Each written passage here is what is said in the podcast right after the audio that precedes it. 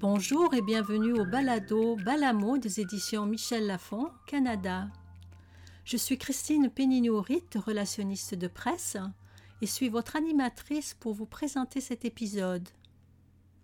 Aujourd'hui, je vais vous parler d'un thriller qui m'a plutôt étonné, que j'ai particulièrement apprécié. Il s'agit de La gouvernante de l'auteur canadienne Joy Fielding, un roman vraiment prenant qui m'a accroché jusqu'à la toute dernière page. Je vais donc vous en donner un résumé, puis je vous dirai ce que j'en ai pensé pourquoi j'ai eu envie de vous en parler. Et pour terminer, à qui je pense qu'il plairait. L'action se passe de nos jours à Toronto au sein de familles et de milieux aisés. En fait, je dirais que c'est le thriller de la famille parfaite.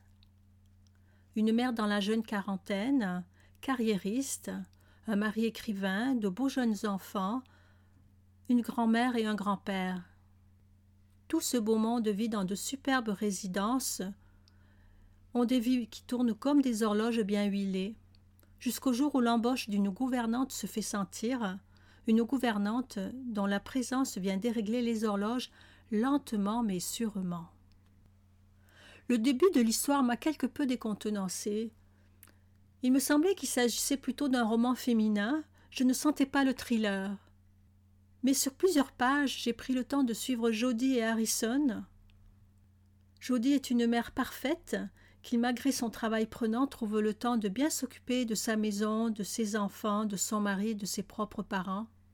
La maison est la maison idéale, digne de magazine, où tout semble à sa place, tout est éclatant et dans une ambiance sereine. Mais au fur et à mesure du déroulement du roman, les surfaces s'écaillent, l'image des personnages parfaits dans les maisons parfaites s'effrite. Il y a tout d'abord la relation de couple Jodie Harrison qui n'est pas tout rose.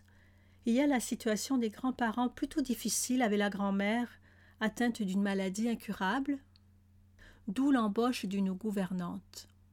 Débarque alors Élise, la gouvernante parfaite, avec qui tous les tracas vont sembler se replacer. J'ai voulu en parler parce qu'on assiste tranquillement à un pourrissement. C'est comme si, avec l'arrivée d'Élise, le poison était définitivement dans la pomme. On pourrait avoir l'impression, à un moment donné de l'histoire, qu'il nous est facile de deviner ce qui va se produire. On pense deviner que la gouvernante va être la personnage par qui le malheur arrive.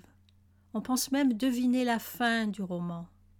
Mais non, car à chaque fissure nouvelle créée dans l'histoire, nos bons sentiments vont prendre le dessus et remettre les choses en place, jusqu'au prochain dérapage, et ainsi de suite.